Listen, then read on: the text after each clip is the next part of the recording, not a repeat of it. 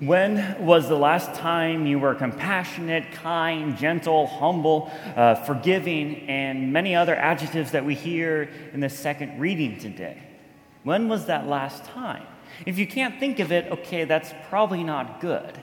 Even just one of them, that's probably, I hope everybody here was be able to do that because in the end, as we hear in the second reading from Paul, that it's all about these variety of different adjectives that we as Christians, as he calls us, the holy ones of God, are able to follow God. And I think even further with this is the whole fact if you don't already know what sin is, it's very selfish. It's all about me, myself, and I, what makes me feel good, whatever I can do to better myself or whatever. But all the adjectives that we hear in the second reading is kind of the opposite, isn't it? That it's always about someone else, being compassionate towards someone else, being gentle, being kind, forgiving. That's something else. And I think with that in mind is if we start to practice those on a daily basis, we're probably further away from sin because those are very much far away. And I think a good analogy might be is I don't know how many of you like Harry Potter or seen the books or seen the books, seen the movies or read the books. Is in Harry Potter Chamber of Secrets, I won't give it away for those who haven't, but explain a little bit of it. That there's this, they get in a situation basically that have these like, it's a root little plant little thing, and the more you struggle, the more it strangles you to death. But once you immediately don't struggle, it kind of lets you pass. And I think that's a good analogy for the sin is the whole fact if we're like sin, if we're close to sin, if we're always in our actions being selfish, we're more likely to be strangled by sin, if you will. That we're more likely to go towards that sin. But the immediate, once we do the opposite of what it is, we slowly but surely move ourselves away from it. Just as with that plant, is very much once you do the opposite of everybody's first reaction, it will let you go. and I think that's something to know and to understand about sin. Is if you truly, truly want to get rid of that one sin that I know we all have habitual sins that we do, have we ever practiced doing the opposite? So if you're always gossiping, why don't you say something nice? If you're always being prideful, why don't you be humble? and practice those virtues because it's very much a vice and a sin is the only way or one of the ways to get rid of it is practicing the opposite of it to get better at that virtue in order to counteract the vice that we do and that's very much i think a way for our own christian lives our own lives within ourselves to do because we can't expect us to say, okay, I've been praying to God every single day that He takes the sin away, and then I ask you, have you done anything about it?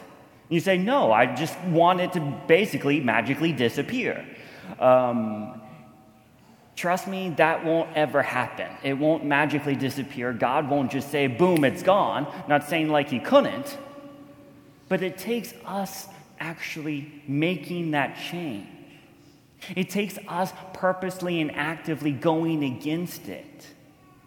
That yes, he could if you say, okay, I don't want you to do the sin anymore, but he won't because we are choosing to sin ourselves. He has nothing to do with it. We are saying, I want to do that sin. So it's up to us. And of course, I'm not saying he won't abandon you and then it's all up to yourself completely and wholly. No. But it first takes us to, if you will, start practicing that virtue. Start practicing, in the end, the opposite of that sin we do not like. But to truly go after God with everything that we do. Because in the end, that's us taking a part of our own lives, not expecting it to just change tomorrow, nor will it. But truly going after God with our whole being, actively in everything that we do. And I very much think today we celebrate the Holy Family. I think that's very much what the Holy Family shows us. Of course, there's only one person in there who could actually sin, but it still shows us the good way of the fact that I'm sure all those different adjectives that we heard in the second reading today was very much what each of those members did. That they were compassionate, they were kind, they were gentle, they were loving, they were forgiving. Very much so. All three of them were from Mary, Joseph, and Jesus, especially. That that was very much how they were following God. By doing that and practicing that on a daily basis. Because that's really what it takes. Christianity is not something that is easy. As we all know, we sin on a daily basis, usually the same sin or sins. That it takes us to take that time to look at and see how can we then change. And like I said, God's not going to abandon you and say, hey, you have to do it all by yourself. No. He'd be there to help us to give that strength to actually do it. But first, we have to start. That first, we have to invite Him into that moment.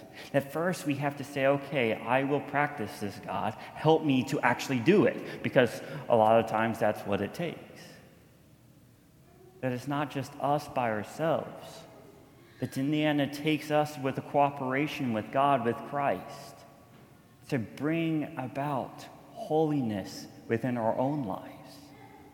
Something that, if you will, is what we should all be striving for. Sometimes we do it better than others, yes, but always getting back to that right path, always getting back towards Christ. In the end, that's what He desires, what He wants for us, is to be with Him. He doesn't want us to be left alone, and He's always willing to help. But first, we have to take that first step to move away from sin, to not be strangled by sin, if you will, to kind of be peaceful and live with Christ.